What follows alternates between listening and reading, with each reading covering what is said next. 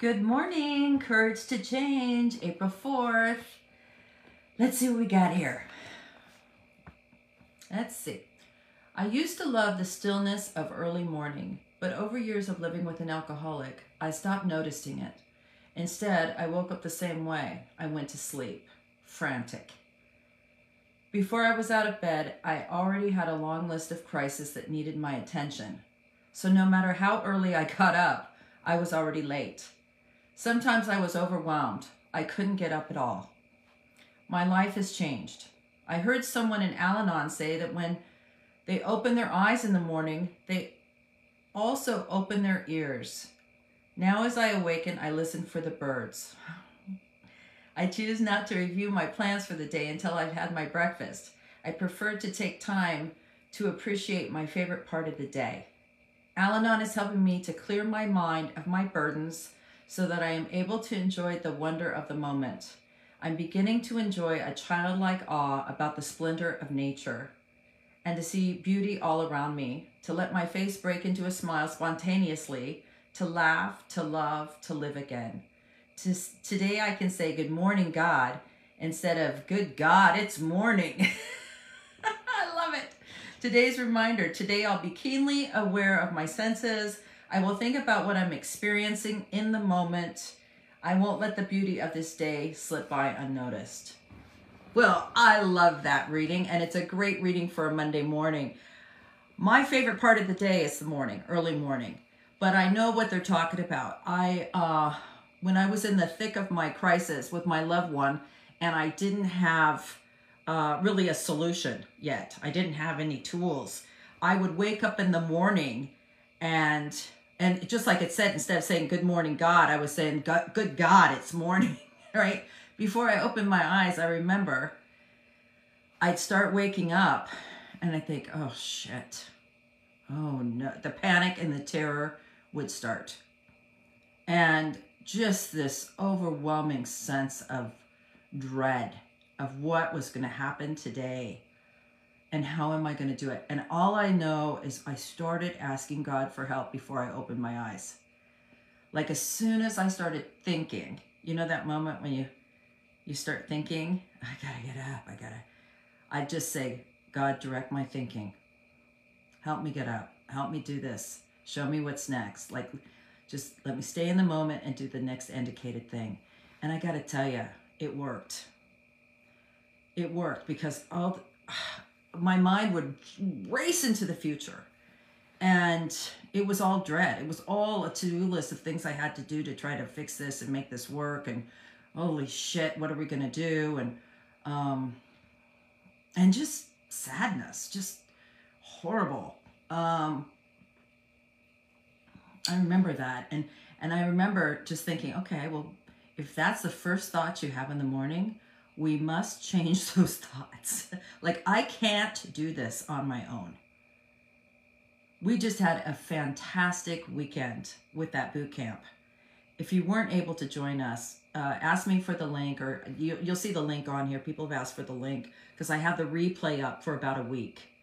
And uh, we're going to do a the bonus of that boot camp was a question and answer on Saturday, uh, Saturday the 9th at 9 a.m. Pacific time. I'm going to do a Q&A on Zoom and see how everyone's doing. But one of the things I highly recommend, and this is why, I highly recommended in that boot camp that you put together a daily routine, a discipline. And part of that is is your mind will take off on you. It will take you to the darkest, scariest places. And you need to rein that in. And the first way I do it in the morning is when I wake up, I just tell myself, God, anything could happen today. This is going to be a great day. Like, I'm going to expect miracles. I've had to train myself to not expect disasters, but expect miracles.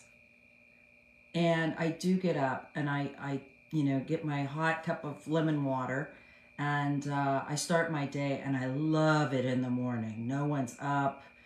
I can get stuff done. I can get more done before 10 than, you know, people do before 5.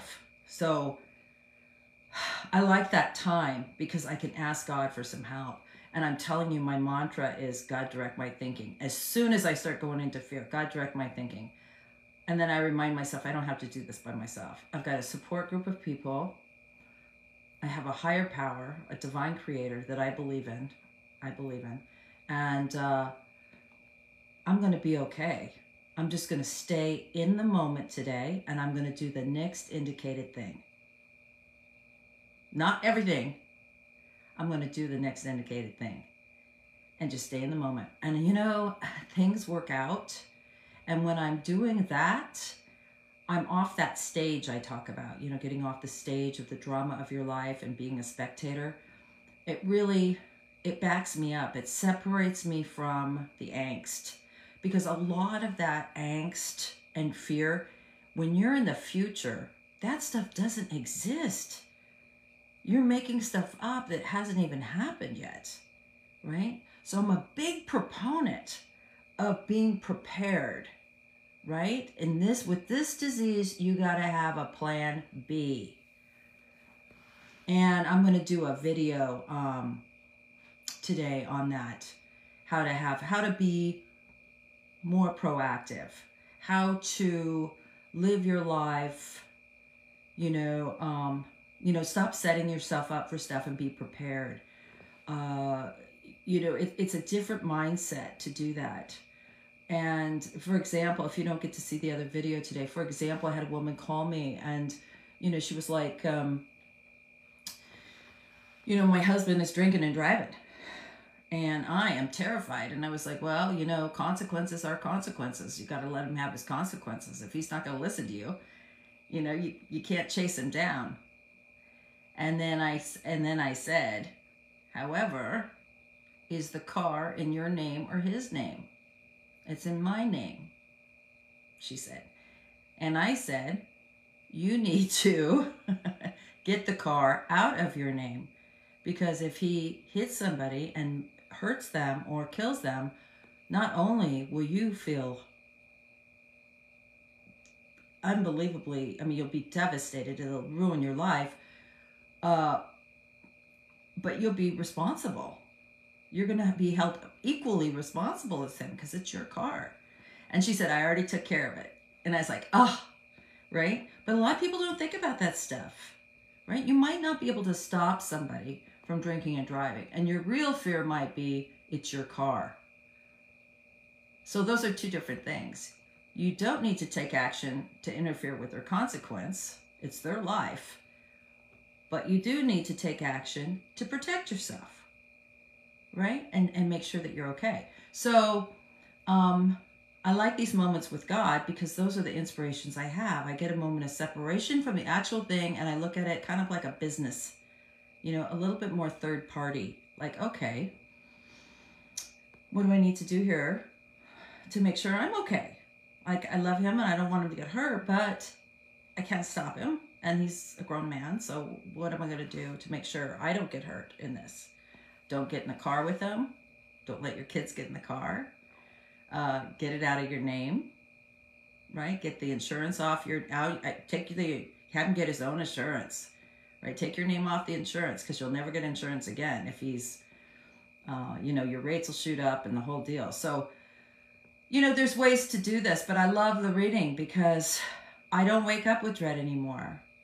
Instead of worrying about what's going to happen, I take precautions today to make myself feel better about it, right? What do I need to do today? My big fear, what's my real fear? My real fear is he's going to get in an accident and kill somebody nothing I can do about that. But today, in this moment, I can call AAA and get him off the, you know, separate our insurances. Or I can uh, sell him the car. Or I can give him the car and take, just sign it over to him because I want out so bad. I mean, I'm not telling you to do that, but you get the point. You're gonna, your thinking is shifting, right? From being in the dread of what could happen to the action of taking care of yourself today. And that makes it so when you wake up, you go, oh, not, you know, good God, it's morning, but good morning, God, right? Let's change the scenario. All right? We can't change him, but we can help you. God can help you do for yourself what you cannot.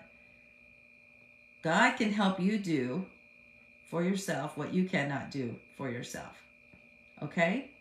Have a great day. It's Monday. Go get them. Love you.